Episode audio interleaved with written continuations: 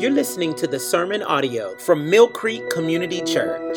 If you like what you've heard or want to find out more information, please visit our website at mymillcreek.com. Well, happy Christmas Eve. If I was going to give you a gift tomorrow, and let's say I was, I was going to give you, I don't know, how about a gift card?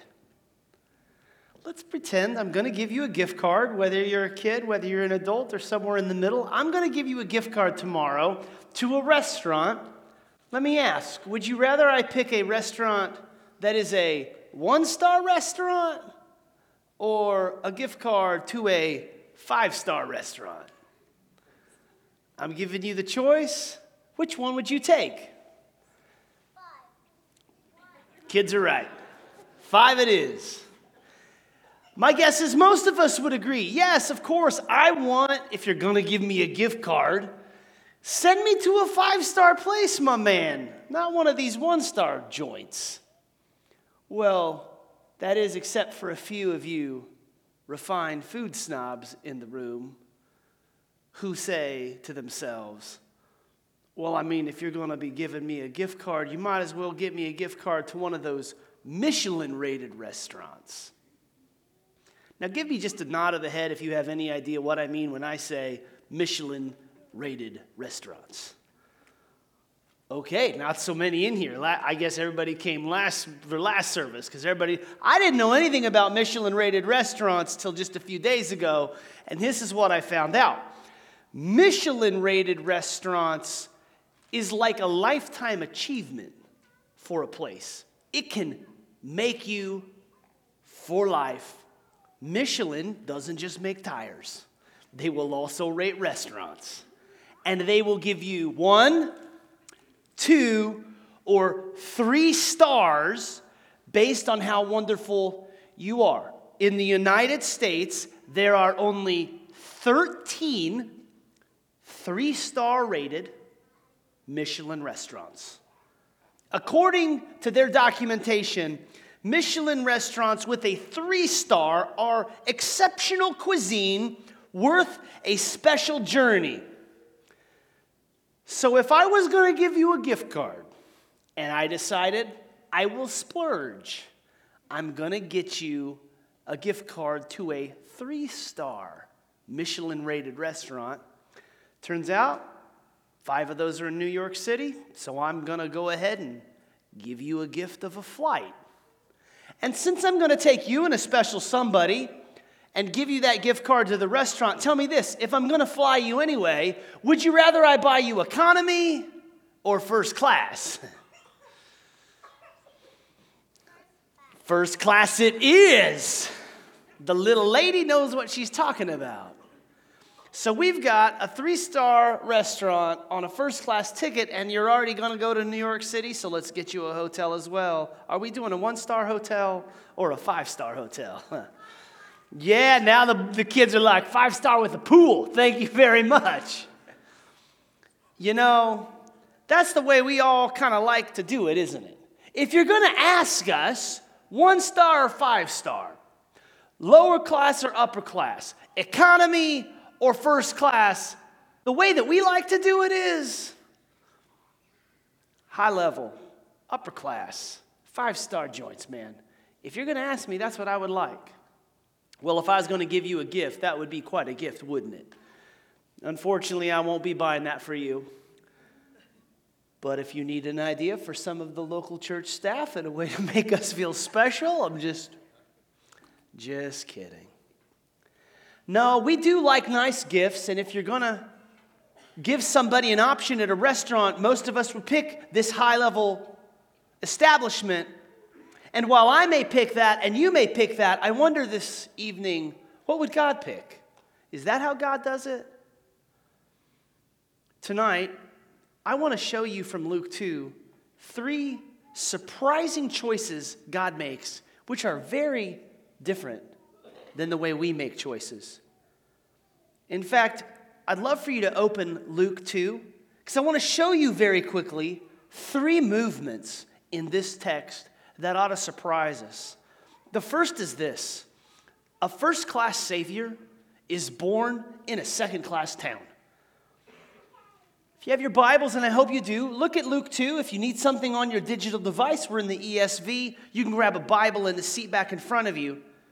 Look there in the text in verse 1 of chapter 2, and we're going to see some real powerhouse political figures named. Do you see Caesar Augustus there? He's commander and leader of the known world, top echelon royalty. Verse 2 Quirinius, not quite at the level of Caesar Augustus, but this cat's still a governor. And then you get to 4, and we find Joseph and Mary, not a prominent family at all. The only notable fact about this poor peasant family is they have some relational connection to David there at the end of 4. King David, now that's royalty. But it's this Joseph taking his pregnant Mary from Nazareth to Bethlehem, and it's that city that is a shock to us in this first section. Because did you notice that in both verse 4 and verse 11, this is called the city of David? The city of David. But wait a minute, if you're Caesar Augustus, or if you're Quirinius, or if you're David himself, tell me what city in Israel would you be visiting if you were only going to be there for one night? I assure you, it was not Bethlehem. That would have been Jerusalem. That's where any first class leader would want to be. That's where any king would want to visit. But what we're saying is, excuse me, what we're seeing is a first class Savior is born in a second class town. I mean, sure, there's this cryptic prophecy from Micah chapter 5, verse 2, something about Bethlehem there. But for other readers, for us today, we would be asking, why in the world would God send the first class Savior to a second class town? Well, that's not the only surprise. Let's keep looking at where the Savior is going to be sleeping. We're going to find a five star Savior sleeping in a one star manger. Look at verse 6 we find pregnant Mary is now giving birth to her first child, and she wraps the child in swaddling clothes. Some believe the swaddling clothes is a call out to royalty. That's what they do with royal babies. But then look where they put that baby in the swaddling clothes when it's time to lay him down in a manger. A manger a feeding trough for donkeys? That's right. Hee haw, hee haw, and all that stuff. That's where the baby is placed. Why in the world would a five star Savior be sleeping in a one star manger? Because that's not how we would do it. But that's the memory that Mary shared with Luke. And as he was putting this book together, she would know she was there. So we've got a first class Savior born in a second class town. We've got a five star Savior sleeping in a one star manger. But look at the third surprise. We've got this high class Savior being announced to lower class shepherds. Look at verse 8. We are introduced to some of the most overlooked, culturally despised people in all of Israel the stinky shepherds. Shepherds were not thought well of, they were quite despised. In, in fact, they had such a poor reputation in court, they could not give testimony, and it would, be, it would not be seen as credible. And yet, of all the people that God is going to make an announcement to about his son, it's a bunch of smelly shepherds. Kids, if you cared about the popularity ladder and you were at school with the shepherds, let's just say you wouldn't want to be eating at the lunch table with them. Oh, I'm sure the shepherds had a place to eat at lunch, but it was the smelly section and nobody would want to be around them. At recess, you didn't play games with the shepherds because kids would make fun of you for it. And yet, an angel, Gabriel, I presume, makes an announcement. And who does he make the announcement to? A bunch of insignificant shepherds. The shocking announcement's there in verse 11. Today, born in a second class city, Bethlehem, is a baby wrapped in swaddling clothes and lying in a one star manger. And it's the shepherds who learn that he is Savior, Christ, and Lord. Well, what I'm wanting you to see on this Christmas Eve is this isn't how you and I would do it. This isn't how we would expect the king to come. But this is exactly how God does it. And it's those lower class shepherds which hear verse 14 Glory to God in the highest, and on earth, peace among those with whom he is pleased. The shepherds, they hightail it to check it out. They talk to Mary, and she had treasured it all in her heart. Did you see that there in verse 19?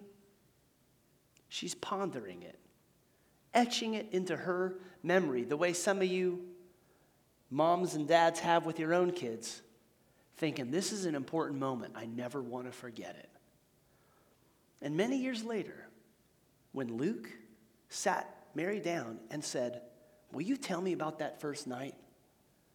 This is what she remembered that there were some shepherds who came and told her that an angel had explained the birth of her baby and that a choir had sung glory to God in the highest. And I wonder, as Luke sat there with Mary so many years later, might he have asked her, Hey, Mary, why did God do it like this? Why did God send his Savior to a second class town in a one star manger to lower class shepherds? I wonder if Mary connected those dots. I wonder if we connect those dots tonight. For friends, this is exactly how God does it. See, Jesus was born in real history. He was really in a family of royalty, and yet he was born in near anonymity. Not born in Jerusalem, Bethlehem. Not born to a prominent family, but a poor one. Not born in a palace, rather put in a manger. Not announced to priests or kings, but announced to shepherds. See, as far as we're concerned, Jesus is born in the wrong city, put in the wrong crib, born to the wrong family, and announced to the wrong people. And that's exactly how God does it. Because God isn't looking for a bunch of self made, significant, macho type people to bring his message to. God loves to pick the lowly, He loves to pick the insignificant. He loves to pick the places that everybody else overlooks. So that 1 Corinthians 129 so that no one may boast in the presence of God. And on this Christmas Eve, dear friends, He's doing the same thing. Here we are in an insignificant town, Shawnee, Kansas. Who's even heard of this place? We don't have any three star Michelin rated restaurants here. And yet, in a little building off the beaten path. I mean, good grief, who even knows how to get to Mill Creek Church? Gleason Road, is that a real place? Insignificant place. Insignificant preacher communicating to you the most significant message of all time. Dear friends, you found yourself here, and I'm telling you, not based on any credentials of me, but only under the authority of the Bible, the message that Jesus is Savior, Christ, and Lord has impact for your eternity. Right now, if you don't believe in Christ, you could surrender to Him and be saved forever. The most significant message on this Christmas Eve, delivered in this insignificant little place. This is how God does it. So, as I finish, I wonder a question for you. What will you do with how God chooses to do things? For those here who aren't Christians, my hope is that you would consider Jesus Christ as Savior, Christ, and Lord. For those of you here who are Christians, perhaps like Mary, you ought to ponder this message. For others here, like the shepherds, perhaps you should share it. For all of us, let us be like the angels and sing it. Glory to God in the highest, and on earth peace with those, with whom he is pleased.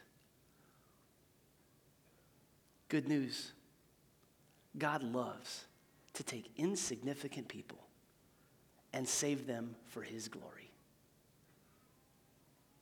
Are you insignificant tonight? Good news if you are. God loves you. Pray with me.